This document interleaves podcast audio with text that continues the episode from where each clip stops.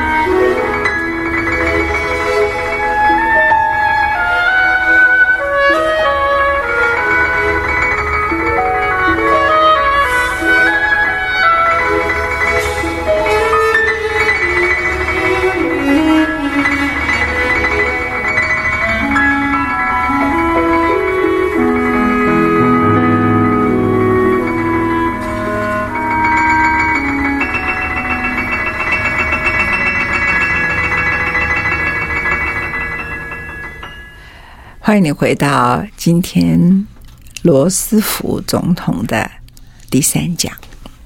在上次的第一讲，我们跟你说的是一个权贵子弟如何还懂得善良的故事，田园风光令人羡慕。小孩子的时候，父母亲怎么样放手让他自己成长，记得让他接受最严格的学校训练，然后他的成绩不是 B 就是 C，但是他最重要的，他愿意。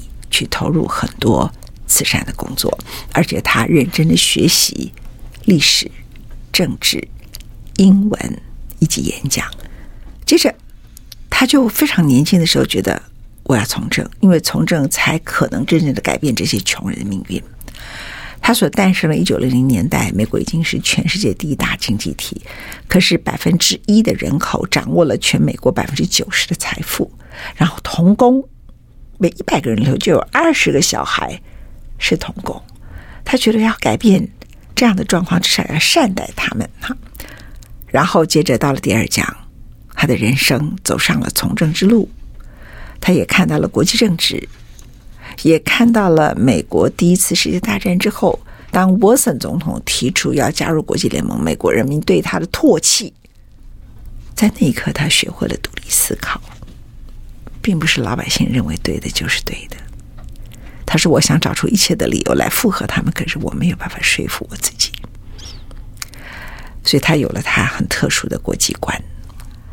他同时因为第一次世界大战经验，也让他了解如何做危机的处理。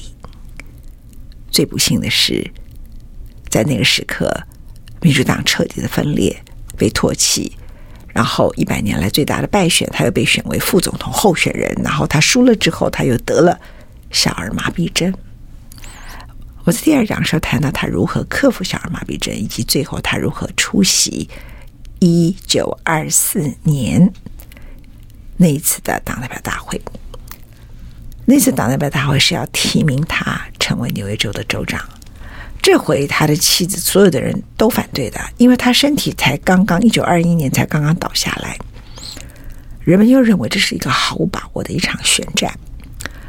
可是小罗斯福呢，有一张照片，他很喜欢在他的温泉郡，就是他后来在州长买下的温泉郡里头游泳，因为游泳就无关你是不是小儿麻痹症，他可以借此减轻他。因为瘫痪带来的不自由，据说他很会仰泳，所以他的手臂非常的有力力量。然后呢，他为了显示他很有体力，常说：“我让你，再把朋友找来，我让你先游一段。”然后呢，他翻身仰泳，没三两两下呢，他就追过了他的朋友，在温泉那个地方。然后接着，在一九二四年的时候。他又被提名成为纽约州州长，第一次顺利的通过了提名。但是，其实他的妻子他们很多人是强烈反对这件事情的。他们认为他应该集中精神在复建的工作，而且这一年还是共和党的天下，民主党是我输的。罗斯福告诉他们说：“我必须参加这一次的纽约州州长的选举。”到今天为止，历史学家还是搞不清楚。他为什么会同意那一次的提名。但是他投入州长的竞选以后，又是花了一个月，用火车、汽车走遍全州，行程长达一千三百公里。你从一个副总统候选人都落败了，又去选一个纽约州州长，又小儿麻痹症，这个人真的是疯了。他觉得他的失败不够吗？他觉得他的挫折不够吗？那一次，整体而言是共和党的天下。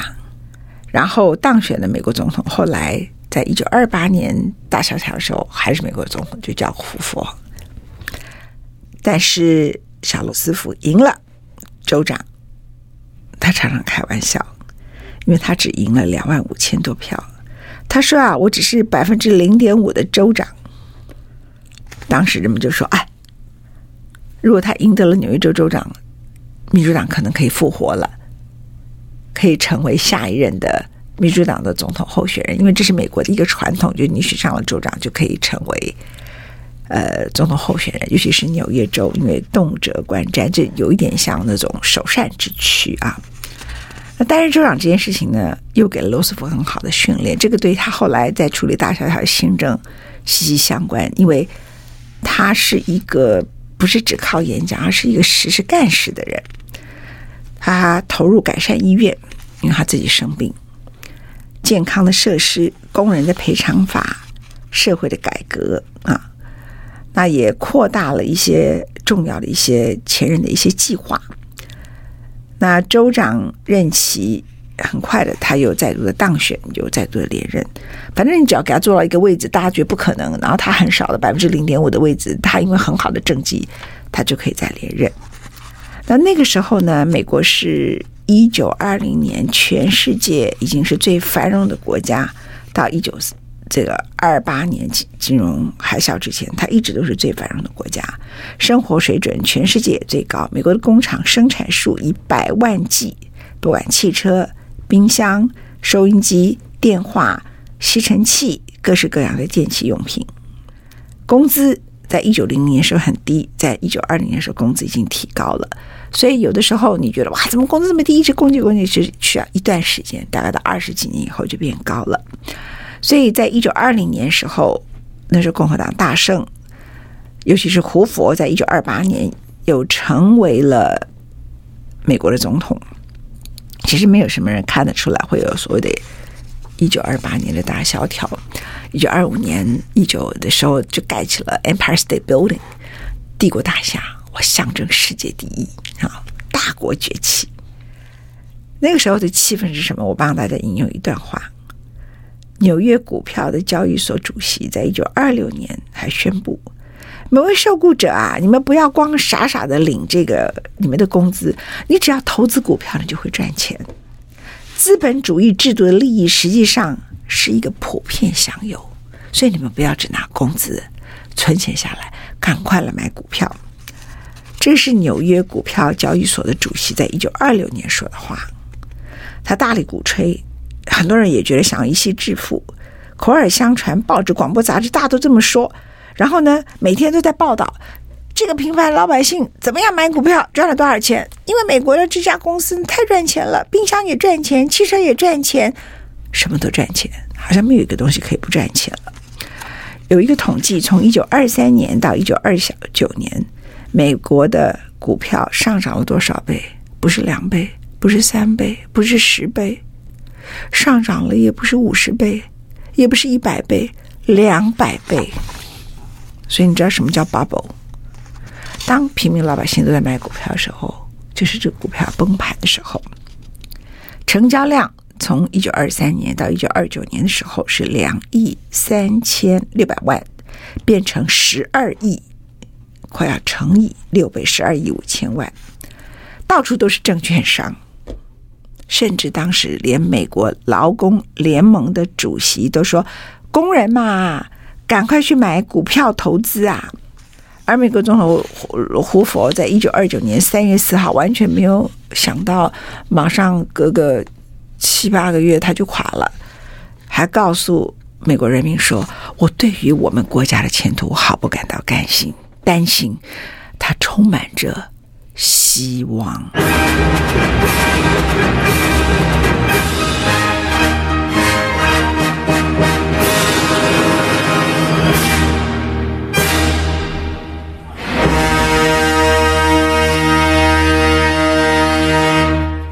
可是到了一九二九年十月，经济大崩溃了。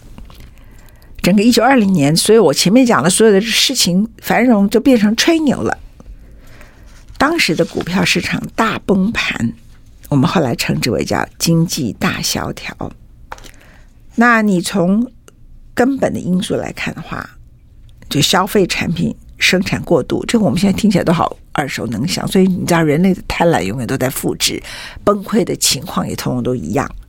工厂过度扩充，金融银行制度没有监管，那个时候的工厂破产、公司破产跟工人被裁员的状况，我给大家一个数字：在一九二九年的时候，有六百万名的美国人失业，六百万呢。那是多少人呢？美国的制造业降到一九二九年的一半，就是整个制造业只剩下一半，有一半的都垮了。你可以想象，有一半的工人没有工作，有一半的工厂都垮了，一半的公司都破产了。华尔街呢，因为当时没有现在这种固定的玻璃，都是那种可以打开窗子，和天天有人跳楼。那时候冰箱的发明比股票的发明慢。冰箱只有那个家用冰箱，没有殡仪馆的冰柜，所以呢，那个臭尸体满街都是臭的不得了。听说那个味道还可以飞越河流，在另外一边都可以闻得到。当然，这可能是口耳相传的夸大，但是天天都有人输成这样，开个门跳楼吧。因为他九月开始崩盘，大家以为可以反弹，没有多久越崩越跌，越崩越跌，越崩越跌，越跌越崩越跌越崩，就是无底洞似的。而胡佛呢，他是共和党，为什么我要特别提共和党？因为共和党是最相信自由主义经济，是吧？大家短暂的上个课，什么叫做自由主义经济呢？所以后来历史学家说，事实上自由主义经济或者市场经济，在一九二九年这个学说已经灭亡了。就这个大萧条证明这件事，因为他们以为市场有一只看不见的手，可以自动负责它的监管，哪来的手？就每个人都吹牛，吹牛吹牛，股票就涨了两百倍。好了，按照自由经济很简单的逻辑是什么呢？就是让市场来决定啊，所以该倒的就让它倒啊，所以银行就该倒的让它倒。所以后来到了两千零八年。那些学过一九二九年大萧条的人知道不可以让银行倒，就大家就说你拿纳税人去补助银行。其实讲那些话的人是自己没有读书，没有读历史。因为你真的让这些银行倒，是的，银行没有让他倒，这些制造贪婪的人没有让他被受到惩罚。你很不甘愿，可是你让他死，你必须死，不是只有他死，连你老百姓都死掉啊。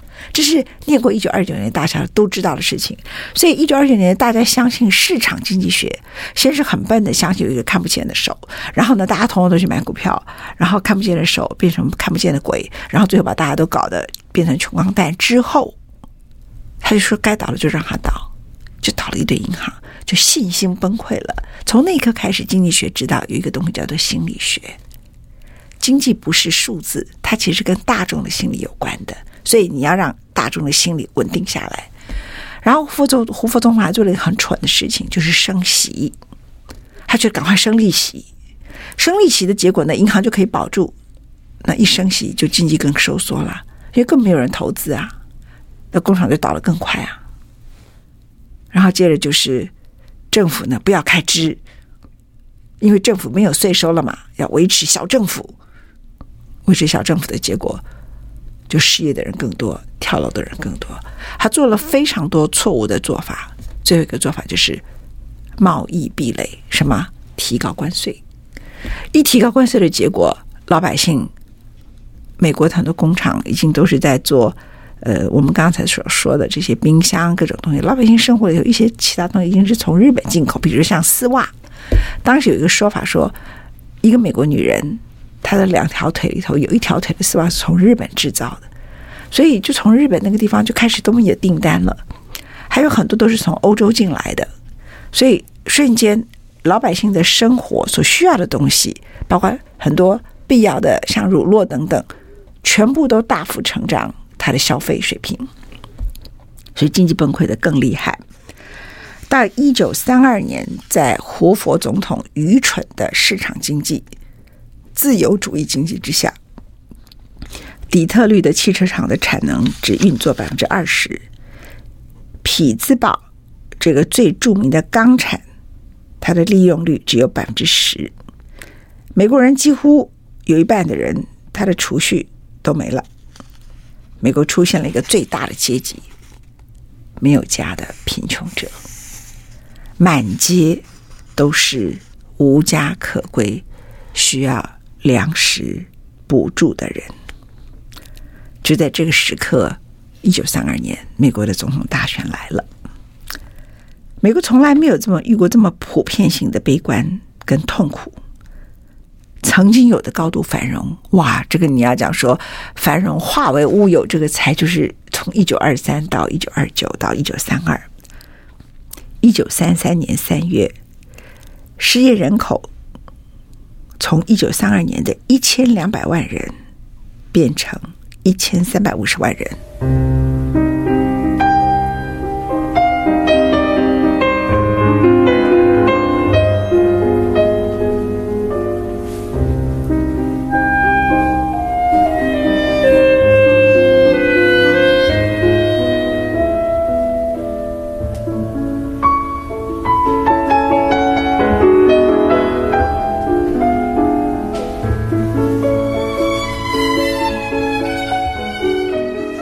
当时美国的失业人口呢，我刚刚特别跟大家提到，在一九二九年的时候是六百万，在错误的政策之下，一九三二年已经到了一千两百万人的失业，到一九三三年已经变成一千三百五十万人，因而死亡率激增，很多人都是饿死的，街上有数百万人没有家，四处游荡，他们根本不知道该怎么办。这个时刻，民主党在六月的时候，芝加哥举行大会，他们知道他们会赢得这一次的选举。那一年，罗斯福五十岁，他在竞选的时候正式的提名成美国总统候选人后，他仍然拄着他的拐杖。这个时候，他的拐杖对很多美国老百姓意义不一样。他说：“我向你们保证，我也向自己保证。”我会为美国人民做一件大事。人们说他其实最了不起的是他从来没有用他的小儿麻痹症勒索同情，他的坚毅，他走上来，他的尊严。可是无意之中呢，有些东西是不需要语言的，所以尽在不言中。就是你看着当时的照片跟一些影片，还有想象报纸里头的一些叙述，美国就像。罗斯福是一个得了小儿麻痹症，甚至失去双腿的巨人，但他如此的坚毅，他笑脸迎人，他没有倒下，他给美国人带来了信心。当他在竞选的时候，他谈论经济改革，他说：“我虽然支持资本主义，但是这个资本主义一定要被改变。”这是一九三二年时候最大的辩论。他认为。资本主义要被管理，而不是无止境的让贪婪侵蚀这个社会所有的人的努力。就在那场大选里头，后来的历史经济学家会说，市场经济学、自由主义经济学在那一次已经灭亡了。所以到了这次二零零八年，像美国的联储的主席 Bernanke，他们都是学习一九二九年大萧条的。像哥伦比亚非常著名的诺贝尔经济学家。叫做 Joseph Stiglitz，他就受联合国委托，然后找了全世界最优秀的头脑的经济学家，组成了一个小组，于是就有了 G20。他们提出来政策就是全世界的央行一致降息，一致祭出刺激方案。它的后遗症就是我们现在看到，就是我们得消化当时的债务。可是如果没有当时这样做，我们经历的二零零八年就不是你经历的那个样子，就更惨了。我们现在称二零零八年一次叫金融海啸，但经济学上正式的名称叫大衰退。它为什么叫大衰退不叫大萧条？就是因为它做出了一些政策，阻止它继续的恶化。所以美国政府很快的拿了钱就顶住了大银行，不是因为觉得银行做的事是对的，而是它是必须的。所以有些人喜欢放马后炮，因为他没有发生像一九二九年一样的悲剧嘛。那大多数的人是不读书、不念历史的，所以现在会有一些市场经济学家的人说，不该祭出当时刺激方案呐、什么四万亿是不对的啊，这个是不对的，那个是不对的。有些事情的不对。在那个时刻，你听起来好像言之凿凿。你如果去阅读一九二九年历史，罗斯福当时不只是说要管理资本主义，他当时就接受了另外一套方案，就是著名的凯恩斯方案。那我们在下一讲告诉大家，他甚至把已经盖好的马路还把它挖起来，然后他趁这个机会把很多农村的水利工程给做出来。也就是说，我在这个时候政府得花大钱。做基础建设，这在美国历史里头是一个革命性的一个概念。为什么？因为美国是相信自由主义经济学的，越小的政府越好。所以不读经济史的人整天说政府不要管太多事，政府什么事都不要干预，政府越小越好。这叫不读经济学的人，不读经济史的人最爱随便乱讲这些话。问题是这个世界不读书的人占多数，所以这个世界永远都有不读书的人在统治，然后每次就不断的犯错。所以，我们看从罗斯福的历史来讲，参加国际联盟就是对的，所以后来就有联合国。可是当时美国就给你这样狠狠的教训。一九二九年那一次，其实胡佛也不是什么大混蛋，那胡佛总统他不过就是相信市场经济学、自由主义经济学，不就是相信，彻底的相信，所以他彻底把美国跟全世界搞垮了。如果没有这场大萧条，日本跟德国失业率不会那么高，当然德国还有第一次世界大战过高的赔偿费用，可是日本跟这个事是没有什么关联性的。结果呢，他就助长了日本的军国主义，付出代价呢，你可以想象，远到一九三一年日本占领东北三省，以及后来我会告诉大家，美国的这方面的经济学的辩论。以及美国相信这个经济学的大法官、最高法院最后如何阻挡罗斯福的某些新政，其实二次世界大战跟这些事情都息息相关。无论如何，一九三二年罗斯福竞选总统那一次，他得到了全国的支持，以压倒性的票数赢得了美国总统。美国是选举人团制度，就是赢几个州。罗斯福总共赢得了四百七十二张选举人票，胡佛只赢了五十九州，他只赢了六个州。民主党在参众两院里头都是多数其次。罗斯福在那天选举结果时候表示：“这是我一生中最难忘的一夜。”那天深夜，他的大儿子协助他上床。当选的时候，他知道了这件事情，侧身向儿子说：“孩子，你知道我这一生只怕一件事，那就是发生火灾。不过从今晚起，我还要担心别的事。”他儿子问他说：“爸爸，你担心什么呢？”他说：“我很担心我没有足够的力量挽救这场经济大萧条，不容易、啊。”